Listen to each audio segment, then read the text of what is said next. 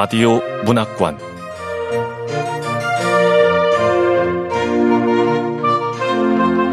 한국 단편 문학 특선.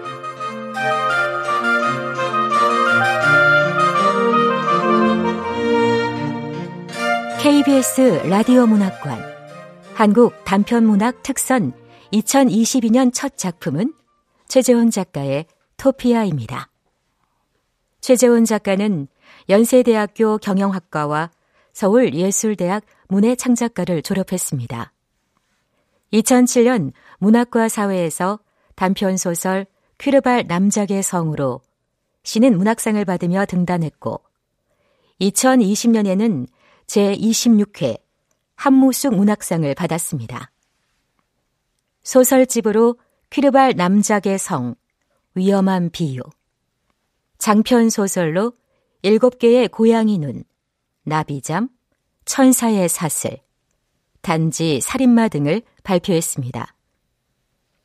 KBS 라디오 문학관, 한국 단편문학 특선, 최재훈 작가의 토피아. 지금 시작합니다.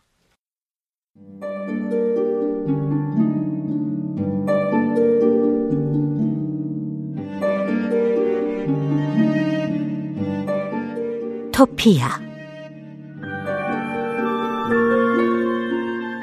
최재훈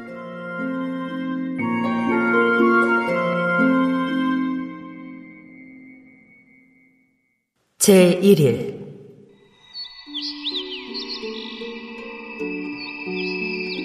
눈을 떴다. 머리맡에 비쳐드는 맑은 석양빛과 하프 연주 소리. 눈을 감았다가 다시 떴다. 내가 죽었나? 나, 내가 누구지? 아무것도 떠오르지 않았다. 내 이름조차도.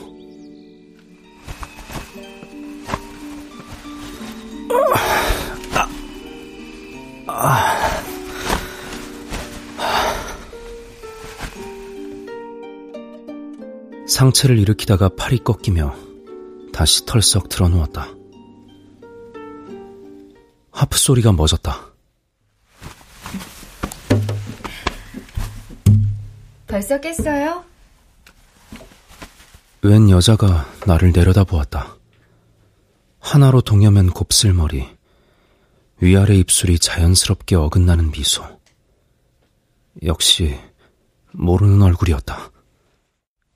여기가 어디죠?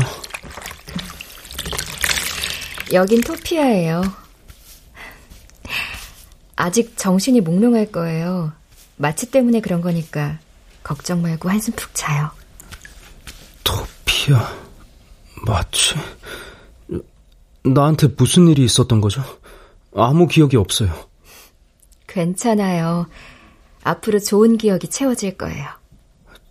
대체 무슨 소린지. 아, 메스꺼려. 저는 민주아라고 해요. 임현우 씨가 토피아에 적응하도록 도와줄 자원봉사자죠. 임현우.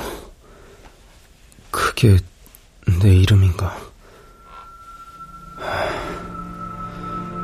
임현우.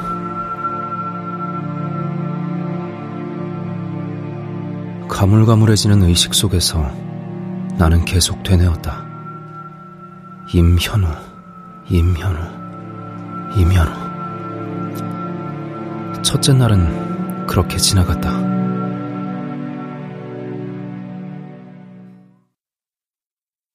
제2일 거울 속의 저 얼굴이 나라고? 임현우, 30대 중반, 호리호리한 체형.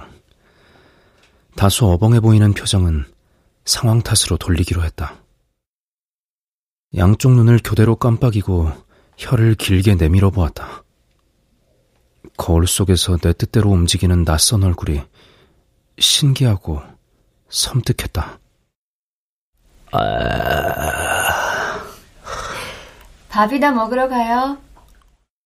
언제 들어왔는지 민주아가 화장실 문을 붙잡은 채 나를 건너다 보고 있었다. 아닌 게 아니라 배가 고파 쓰러지기 직전이었다.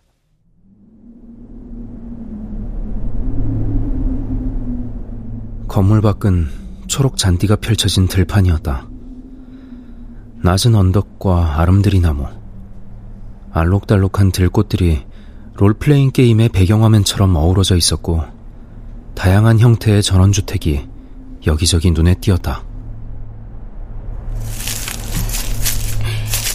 여기 앞에 있는 네모색 2층 집이 제가 거처하는 곳이에요.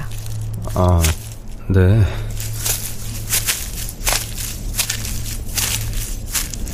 한적한 들판길은 반사유리들이 번쩍이는 빌딩 숲으로 곧장 이어졌다. 골프 카트 모양의 전기차들이 천천히 거리를 지나갔다. 토피아의 하나뿐인 식당이니까 밥 굶지 않으려면 위치 잘 알아두세요. 들어가시죠.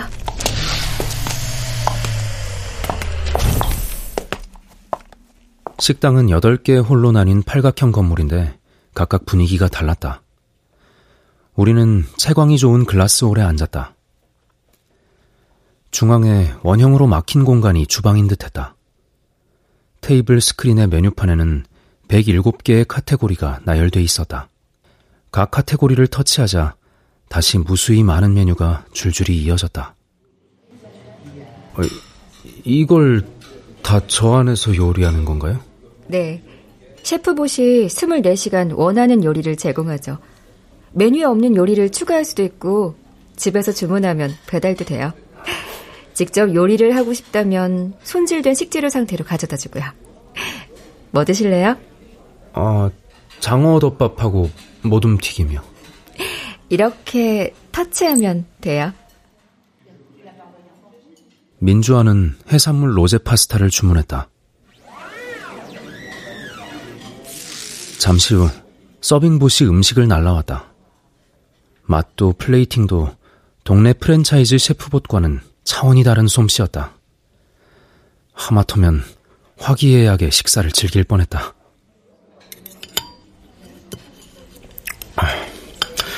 저 이제 설명을 해주시죠.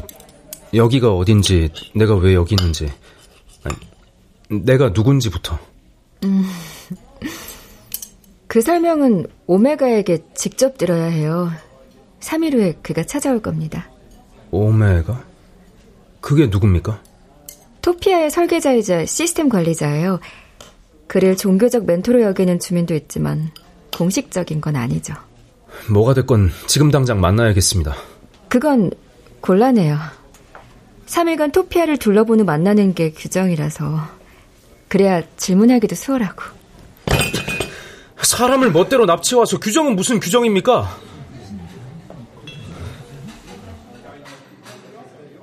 손바닥으로 테이블을 내리치며 짐짓 언성을 높였지만 실제로 화가 난 건 아니었다. 뭘 알아야 화를 낼 게 아닌가. 주변 테이블에 앉은 사람들이 나를 돌아보았다가 이내 시선을 거두었다.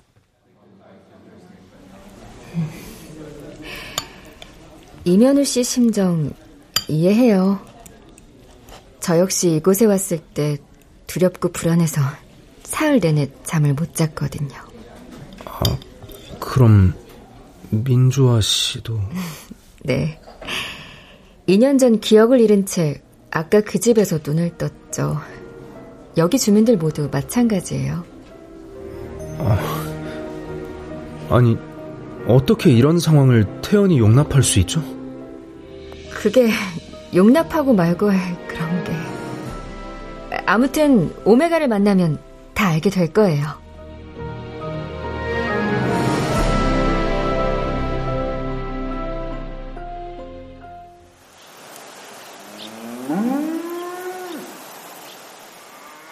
식사를 마친 후 우리는 빌딩 숲을 벗어나 다시 녹지로 나섰다.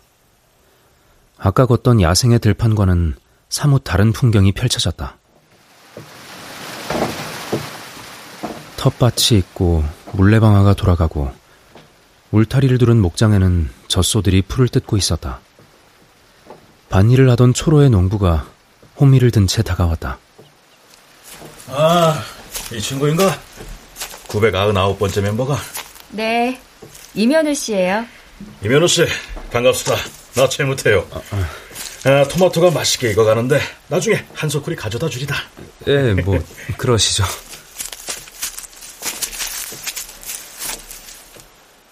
황토길이 끝나고 갑자기 시야가 확 트이며 야구장의 워닝 트랙처럼 둥근 띠 모양의 흙바닥이 나왔다.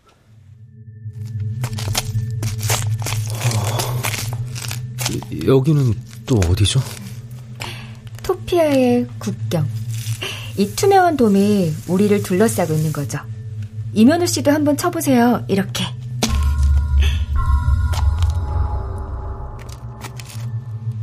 민주화는 주먹으로 허공을 통통 두들겼다.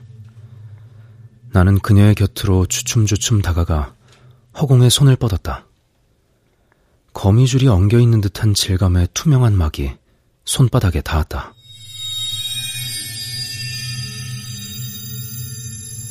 맙소사. 그럼 저 아래가 세상? 다리가 후들거려 제대로 서 있기조차 힘들었다. 투명한 돔 너머 까마득한 저 아래 구름 사이로 아마도 내가 살던 세상이 조감도처럼 펼쳐져 있었다. 제3일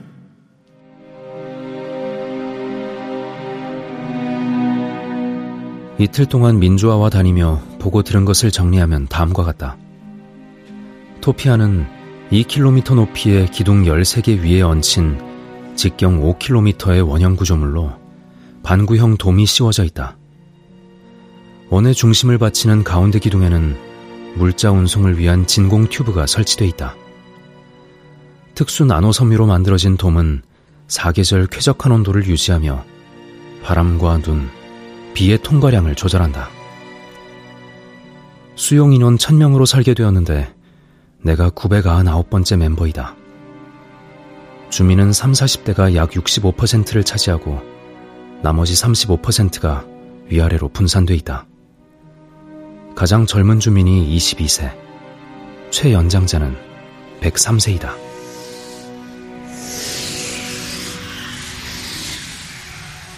원의 중심으로부터 반경 500m 구역인 옴팔로스에 생활 편의시설을 갖춘 23개의 건물이 모여 있다. 각 건물은 완전 자동화 시스템으로 운영되며 그리스 알파벳 명칭으로 불린다.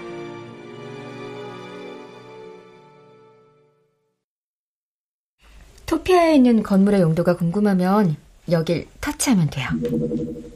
토피아에 있는 건물을 안내해 드리겠습니다. 천명이 동시에 식사할 수 있는 식당 알파, 온갖 소비재를 구비한 백화점 파이, 스포츠 콤플렉스 델타, 영화관 뮤, 공연장 엡실론, 도서관 베타, 술집 세타, 종합병원 감마, VR 여행과 게임, 사이버 섹스 등을 즐길 수 있는 메타버스 클럽 카이, 카지노 람다, 이상입니다. 카지노가 있기는 하지만 토피아에는 화폐가 없기 때문에 람다에서는 그저 칩을 모으거나 잃는 재미를 즐길 뿐이죠. 아니, 화폐가 없는데 저런 물건들은 어떻게 구입하나요? 모든 게 원하는 만큼 무료로 제공됩니다. 예를 들어 파이에 마음에 드는 옷이 있으면 그냥 입고 나오면 되는 거죠.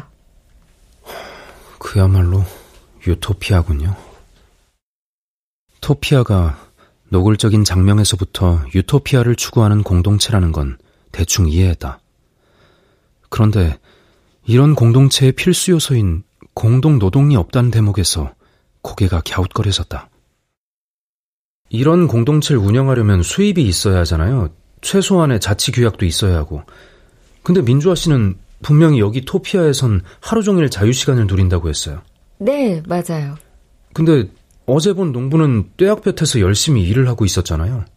아, 최무태 씨 말이군요. 최무태 씨도 작물을 재배해서 이웃과 나눠 먹는 자유를 누리는 거예요. 사실 필요한 농산물은 지하에 있는 스마트팜에서 충분히 생산되거든요. 확실히 햇빛을 받고 자란 최무태 씨의 과일과 채소가 더 맛있긴 하지만. 의식주에 문화생활과 유흥까지 제공되지만 그에 따른 노동과 납세의 의무가 없는 세상이라니 지나치게 파격적인 조건이라 오히려 의심이 되고 반감을 가지게 되잖아. 아, 그럼 민주아 씨, 토피아의 운영 자금은 어디서 나오는 거죠? 혹시 사이비 종교단체처럼 우리가 전 재산을 헌납하고 들어온 건가요? 아, 오메가가 사이비 교주라면 정말 충격인데요? 만나보면 알겠지만, 뭐랄까, 사람이 좀 흐릿하거든요. 곧 만나게 되실 거예요. 그, 토피아에선 먹고 살기 위해 해야 할 일이 없다면, 여기 사람들은 뭘 하면서 지내나요? 뭐라건 본인 마음이죠. 종일 책에 파묻혀 지내는 사람, 게임에 빠져 지내는 사람, 스포츠를 즐기는 사람, 그냥 멍 때리며 시간을 보내는 사람도 많아요. 매일 취미 생활만 하는 것도 지겨울 것 같은데. 그렇긴 하죠. 아, 마침 내일 문아림 작가의 출판 기념회가 있는데 같이 가볼래요? 제4일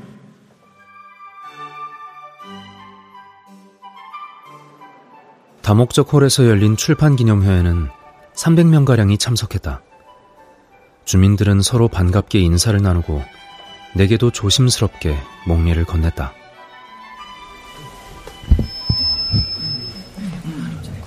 잠시 후 문아림 작가의 출판 기념회가 시작될 예정이오니 주민 여러분께서는 자리에 앉아주시기 바랍니다. 여기 앉으면 되겠다. 아, 네. 문아림 작가는 토피아에 있는 8명의 소설가 중에서 책을 가장 많이 냈어요. 별명이 문하우젠이에요. 허풍선이 남자. 그 8명은 소설을 쓰고 다른 주민들은 뭘 하나요? 어, 다양해요. 시를 쓰기도 하고 조각, 가야금, 재즈 댄스, 유리공예, 영화를 찍는 아티스트도 있죠. 음. 예술 활동의 의무는 아니지만 토피아에선 이런 창작 활동을 하는 사람에게는 아끼지 않고 지원을 해줍니다. 다목적 홀 입구에 걸려있는 전시회 안내나 공연 안내문들 보셨죠? 네. 민주아 씨는 하프를 켠다고 했죠? 네. 그냥 제일 비싼 악기 고른 거예요. 다음 달에 첫 독주회가 있는데 현우 씨도 꼭 와줘야 해요? 다음 달? 다음 달에도 여기 있어야 한다는 뜻인가? 아, 이제 시작하려나 봐요. 그 사이 문아림 작가가 풍성한 백발을 휘날리며 성큼성큼 무대를 가로질러 준비된 테이블에 앉았다. 내 차례가 되자 문하림은 대뜸 물었다. 오메가는 만났어? 네? 아, 아니요, 내일. 응. 만나자마자 그냥 턱에 어퍼컷 한 방 날리고 시작해요.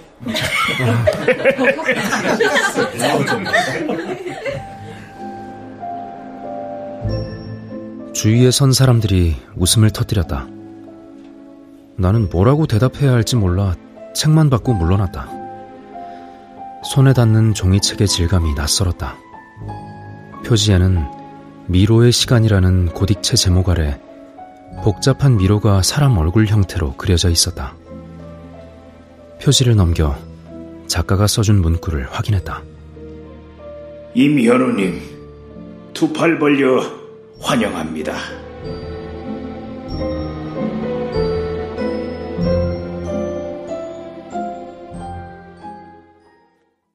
제5일 점심을 먹고 숙소로 돌아오니 땅따란 몸에 치렁치렁한 하얀 천을 토가처럼 두른 남자가 기다리고 있었다. 덥수룩하게 늘어진 검은 머리와 수염이 사자갈기처럼 얼굴을 내웠었는데 눈빛은 사자보다 하이에나에 가까웠다. 당신이 오메가인가요? 오메가는 고립된 개체가 아닙니다. 과거와 미래를 순환하고 현세의 인타라망을 아우르는 기의 흐름이지요. 뭐야, 생긴 것도 말하는 것도 딱 사이비 교수네. 에이, 지금 이면우 씨 얼굴 보니까 이 냉소에 쓰이는 안면 근육들이 일제히 움직이네요. 너무 전형적인 코스프레가 거슬렸다면 아, 잠시만.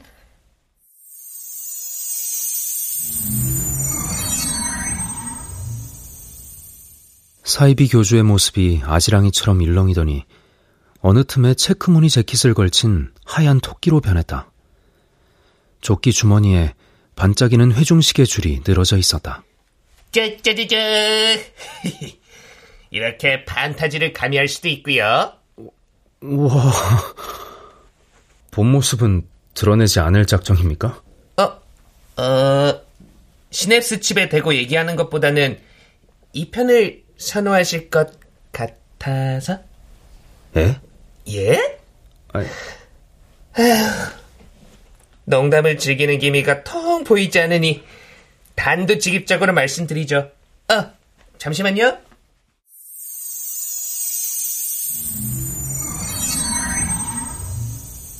토끼는 다시 훤칠한 키에 보라색 바지 정장을 걸친 백발의 노부인으로 변했다. 오메가는 아산키아에서 개발한 인공지능입니다. 농담 즐길 기분이 아니 설명도 단도직입적으로 해주시죠. 그럽시다. 아산키아 창업주의 오랜 꿈은 이상적인 인간 공동체를 만드는 것이었어요. 키부츠, 오로빌, 핀드혼, 트윈오크스 등 유사한 시도는 이전 세기부터 꾸준히 있어 왔지요. 이런 시도들이 실패로 끝난 이유는 크게 두 가지입니다. 인간의 본성인 사유재산에 대한 욕망을 부정했다는 것과 과학기술을 기피해 시대에 뒤떨어질 수밖에 없었다는 것. 음, 그렇다면 해결책은 멀리 있는 게 아니겠죠. 아산키아 창업주는 세계에서 소집한 빅데이터를 기반으로 평화롭고 지속 가능한 유토피아의 밑그림을 그렸습니다. 근데 창업주가 그만 뇌출혈로 급작스럽게 세상을 떠났고 창업주가 죽어요? 그럼 누가 이걸 막대한 유산을 상속받은 손녀 K 양이 창업주의 꿈을 이룬 겁니다. K 양은 할아버지의 밑그림을 토대로 유토피아 프로젝트에 필요한 법적, 재정적 기반을 마련했고요. 시행착오를 최소화하기 위해 구체적인 알고리즘 설계와 운영은 한 명의 전문가에게 맡겼습니다. 그게 당신이군요. 오메가지요. 신석기 시대 촌락부터 메타버스에 난립한 가상국가들까지 인간이 만든 모든 공동체의 흥망성쇠를 학습한 인공지능 오메가. 하지만 그 경이로운 성과가 인류에게 진정한 행복을 가져다 줬는지 묻는다면 글쎄요. 답변은 회의적일 수밖에 없습니다. 비극이죠. 매우 복잡하고 부자연스러운 비극. 그렇지만 이곳 토피아의 슬로건은 단순합니다. 인간이 이룬 것을 인간이 누리며 살자. 저기요, 오메가님. 말은 그럴듯한데, 공동체가 유지되기 위해선 기본적으로 자급자족이 이루어져야 하는 거 아닌가요? 이렇게 아무것도 생산하지 않고 자유시간만 누리는 공동체가 어떻게 지속 가능하다는 거죠? 신성한 노동의 가치 말이군요. 노동자, 자본가, 권력자가 각자의 필요에 따라 미화해온 혼종 이데올로기죠. 물론 생존을 위해 노동이 불가피한 시기가 있었지만 현재의 자동화 시스템은 인간을 노동으로부터 거의 해방시킨 상태입니다. 그 성과를 소수가 독점하기 때문에 체감하지 못할 뿐이죠.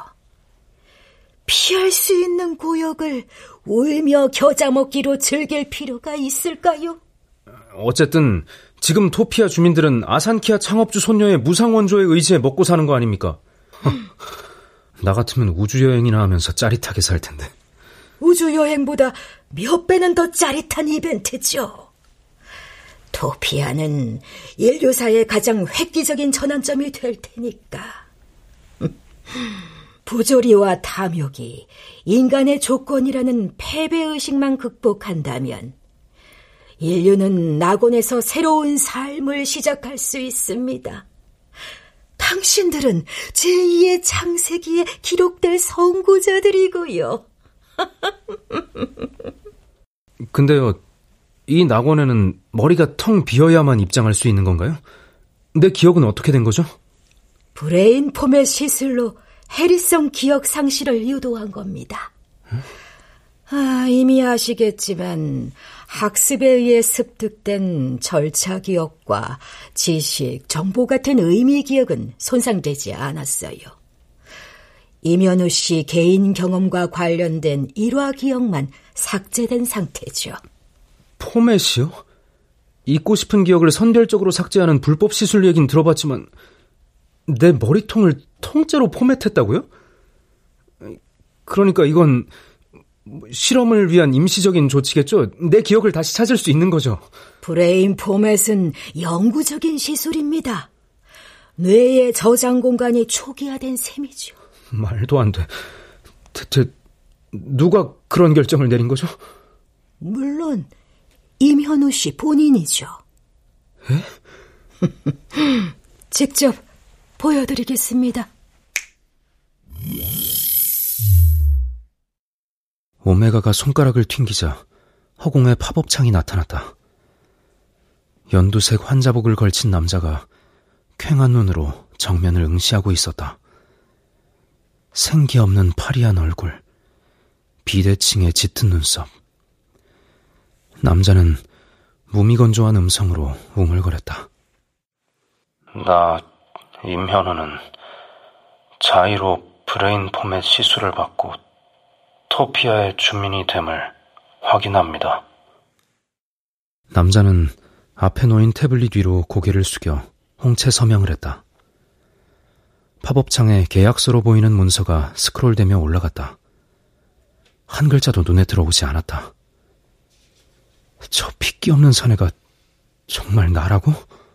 다시 한번 강조하지만 모두 임현우 씨가 원한 겁니다.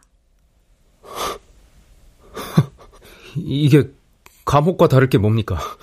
음, 동의하진 않습니다만 저 아래 훨씬 더 크고 냉혹한 감옥의 업그레이드 버전으로 여기시라면 좀 위안이 될까요?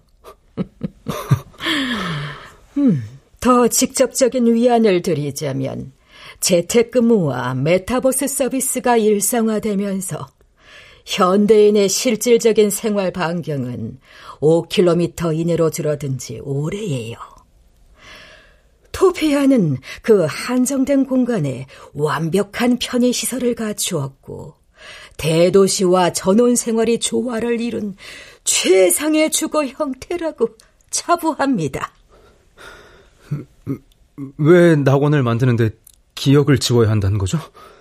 새로 태어나야 하니까요. 정확한 데이터 축적을 위해서는 변수를 통제해야 합니다. 기존 세계에서 쌓인 불순한 기억이 영향을 미치지 않도록.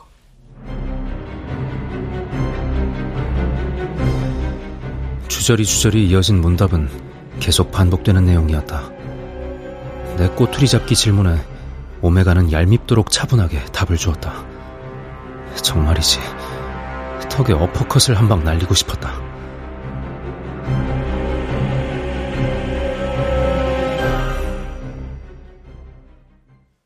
제6일 저녁으로 트러플 송아지 필레와 티냐넬로 와인을 배달시켜 먹었다. 여전히 충격이 가시지 않았다. 제7일 언제든 기억을 통째로 잃을 수 있다는 불안감에 일기를 쓰기로 했다. 오메가가 엿보거나 포맷할 수 없는 곳에. 제8일 종일 인터넷 검색으로 시간을 보냈다. 토피아 공동체에 대해서도 찾아보았으나 나오는 게 없었다. 온라인 세계를 천하통일한 아산키아라면 이런 거대한 실험을 비밀리에 진행하는 것도 가능할 것이다. 그렇다면 이곳 주민들도 비밀리에 모집했을 텐데 어떤 사람이 기억을 싹 지우고 공중에 뜬 원반에서 여생을 보내는데 동의할까? 경제적 여건이 토피아에서 보장되는 수준보다 현저히 낮은 사람.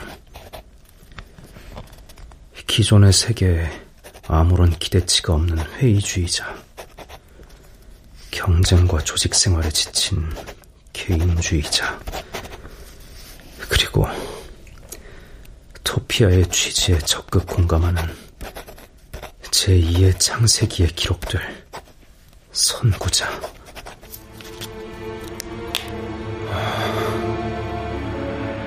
그 남자는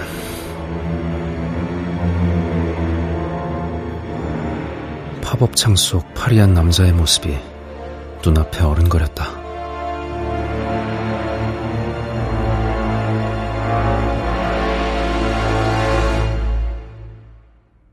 제9일 민주화가 숙소에 틀어박혀 있는 나를 반강제로 끌어냈다. 내키지 않았으나 그녀의 한마디에 따라 나서지 않을 수 없었다. 오늘은 토피아 밖으로 나가봐요. 그녀가 나를 데려간 곳은 메타버스 클럽 카이였다. 쿠바 아바나 해변에서 즐기는 스쿠버 다이빙 어때요? 좋은데요. 지구촌에서 가보고 싶은 곳, 경험하고 싶은 건 뭐든지 가능하니까 말만 하세요. 달 표면도 걸어볼 수 있어요. 와.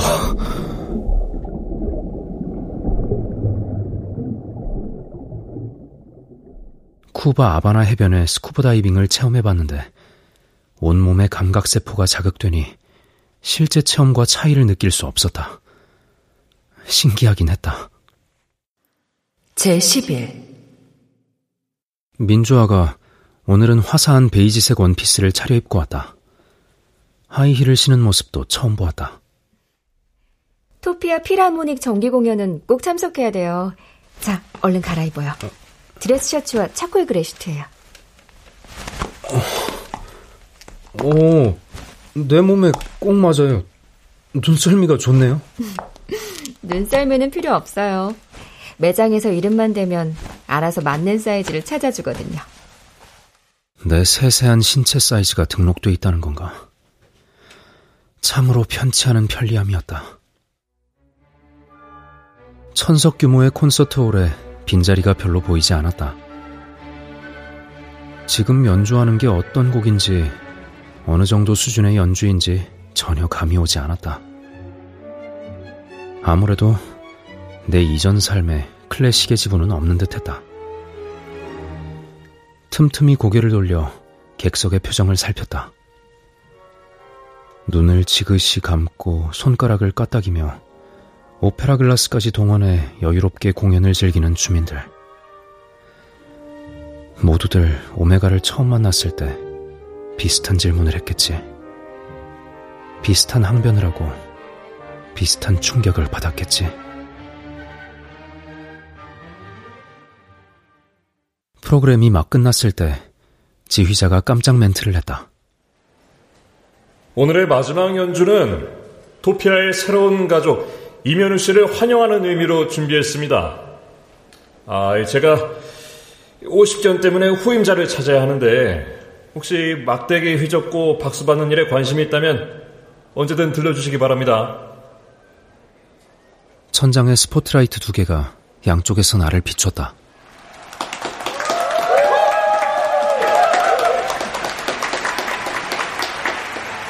관객들이 박수와 환호를 보내는 바람에 얼굴이 화끈 달아올랐다. 민주화의 강요로 나는 자리에서 일어나 사방에 허리를 숙여 담요했다. 어깨가 절로 움츠러드는 걸 보니 이런 환대를 받아본 경험 역시 없는 듯했다. 오케스트라는 나를 위해 베토벤 교향곡 제9번 합창 중 환희의 송가를 연주했다. 다행히 이건 아는 곡이었다.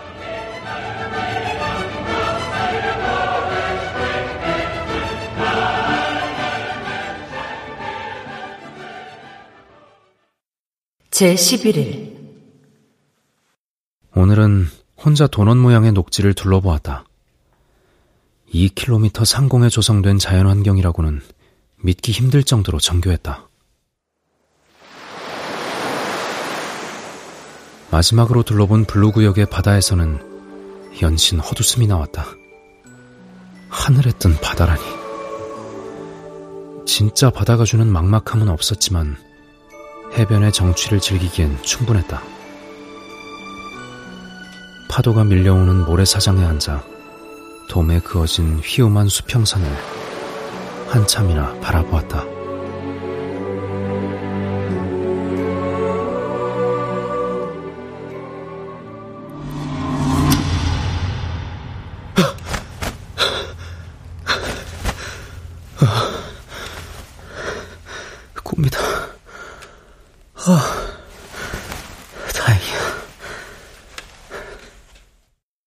한밤중에 잠이 깼다.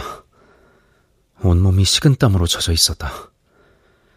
중세의 마녀처럼 나무 기둥에 묶인 채 화형당하는 꿈을 꾸었다. 발밑에서 시작된 불이 화락화락 몸을 타고 올라오는데 그 열기며 살이 타들어가는 고통과 누린내까지 카이의 VR 체험처럼 생생하게 느껴졌다.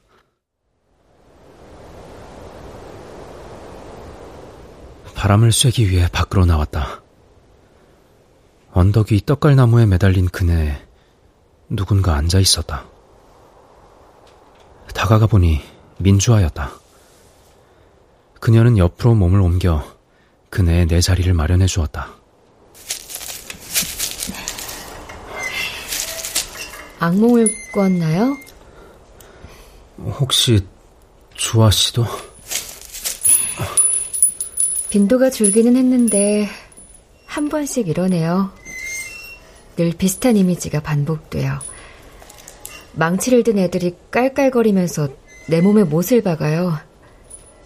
피부와 근육을 뚫고 들어온 못이 뼈에 박히는 울림까지 생생하게 느껴지죠. 여기 주민들 중에도 악몽에 시달리는 주민들 꽤 있어요. 오메가 말로는 브레인 포맷 시술 후 고도에 적응하는 과정에서 생기는 부작용일 수 있대요. 수면 중 느끼는 통각 이상이 꿈으로 나오는 거라고. 차차 나아질 거라네요.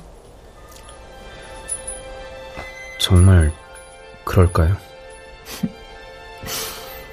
모르죠. 하... 꿈까지 포맷하는 기술은 아직 없나? 있어도 그건 안 할래요. 왜요? 신비롭잖아요. 낙원에서 악몽을 꾸다니.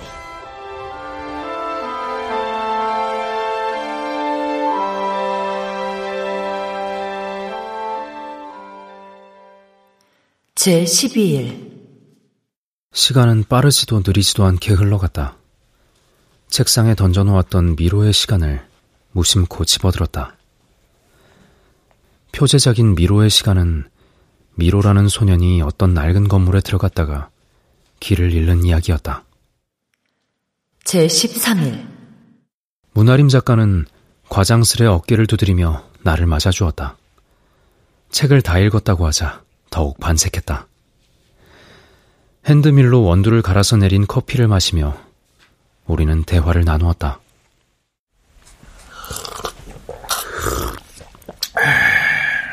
선생님은 토피아 시스템에 대해 어떻게 생각하십니까?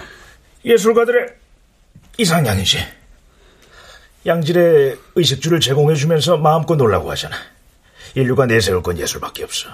나머진 다 파괴 활동이고. 근데 이 예술이란 게 탱자 탱자 놀아야 나오는 거거든. 우리가 지금껏 고전으로 칭송하는 마스터피스들을 봐. 죄다 노예나 하인이 이를 대신해주는 계급 사회에서 탄생했다고, 어? 그 달콤한 노예제가 바야흐로 기계 문명에 의해 다시 도래한 것이.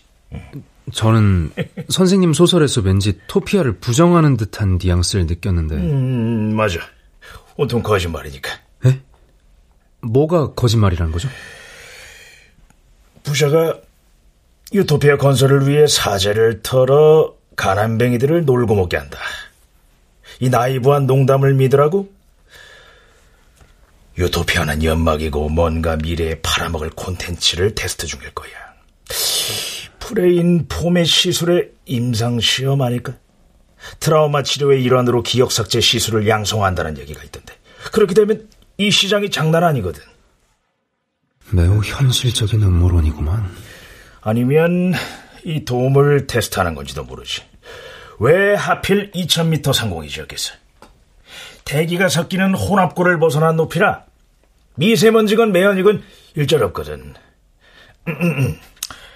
슈퍼리치들이여. 혼잡하고 오염된 지상을 벗어나 천상의 별장을 분양받으시오. 아, 그런 테스트라면 네. 굳이 우리의 기억을 지울 필요는 없지 않을까요? 아, 그건 그러네. 저, 문 선생님. 음. 정말 우리가 속고 있는 거라면 뭐라도 해야 하지 않을까요? 지금 하고 있지 않나? 예술. 예술밖에 없다니까. 시간을 보내며 살 것인가? 맞이하며 살 것인가?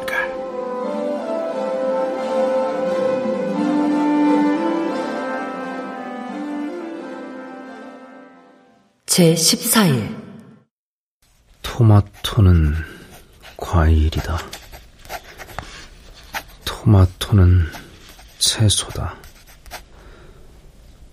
토마토는 과일이기도 하고 채소이기도 하다. 토마토는 과일도 채소도 아니다. 토마토는 거꾸로 해도 토마토라는 사실이 토마토의 정서에 어떤 영향을 미칠까? 토마토가 없는 세상을 상상해 본다. 토마토가 주인공인 토마토가 없는 세상. 나는 토마토를 좋아한다. 나는 토마토를 좋아하지 않는다. 내가 토마토를 좋아하는지 좋아하지 않는지 나는 모른다. 토마토도 모른다.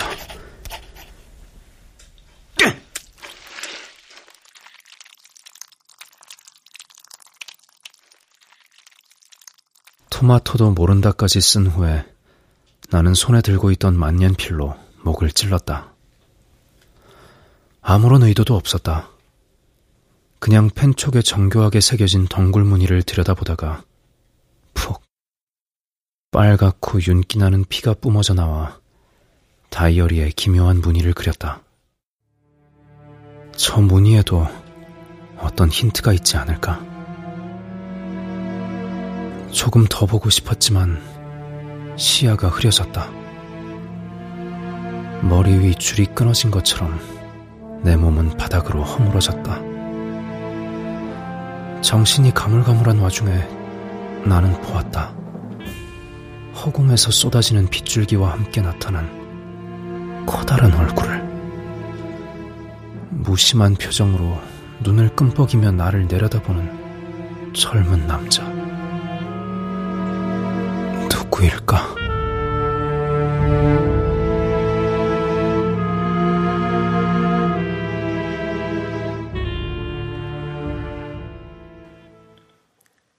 유선우는 캡슐의 창을 통해 5-999번을 내려다보았다.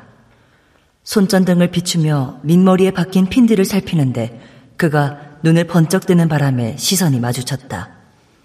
움찔하는 사이 눈은 다시 감겨 있었다.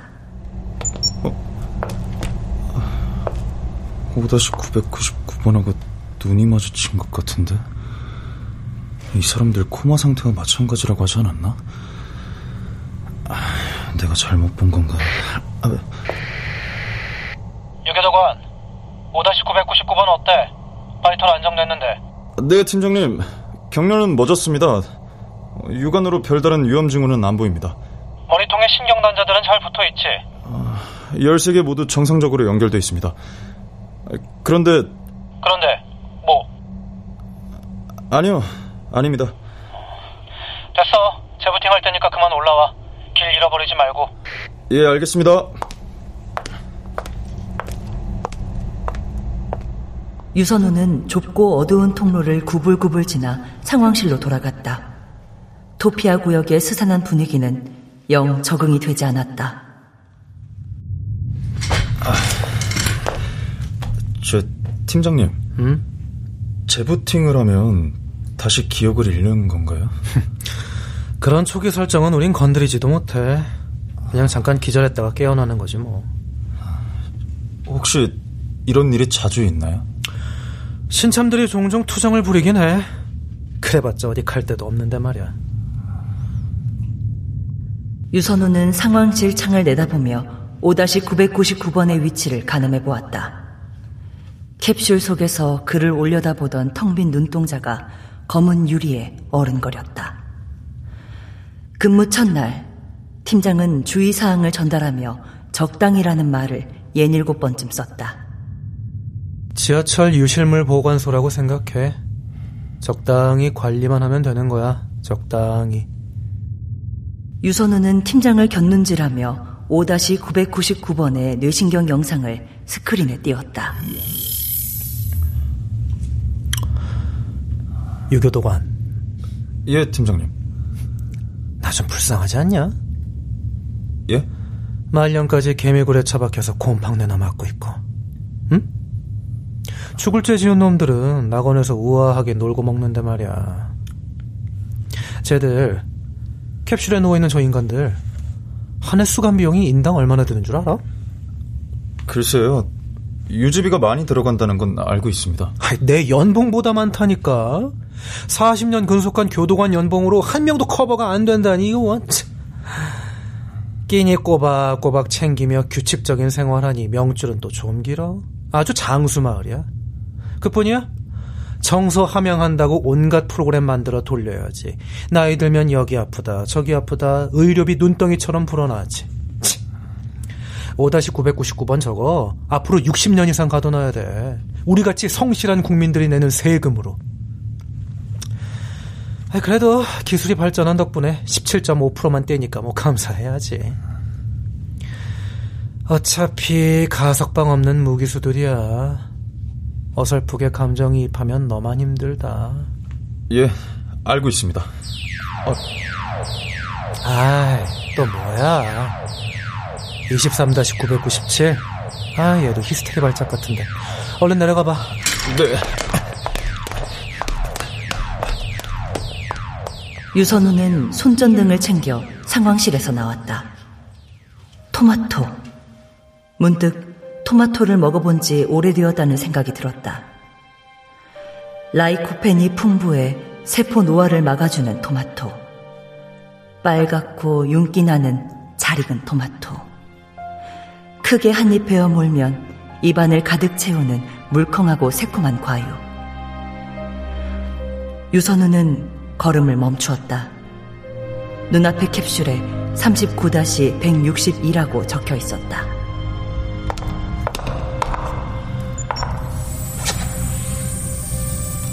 가만, 23번 도표는 어디 있었지? 아, 뭐가 이렇게 많은 거야? 아, 미치겠네. 여기가 어디야? 손전등을 비추며 주위를 둘러보았다. 누에고치 같은 캡슐들이 층층이 쌓인 좁고 어두운 통로가 미로처럼 얽혀 있었다.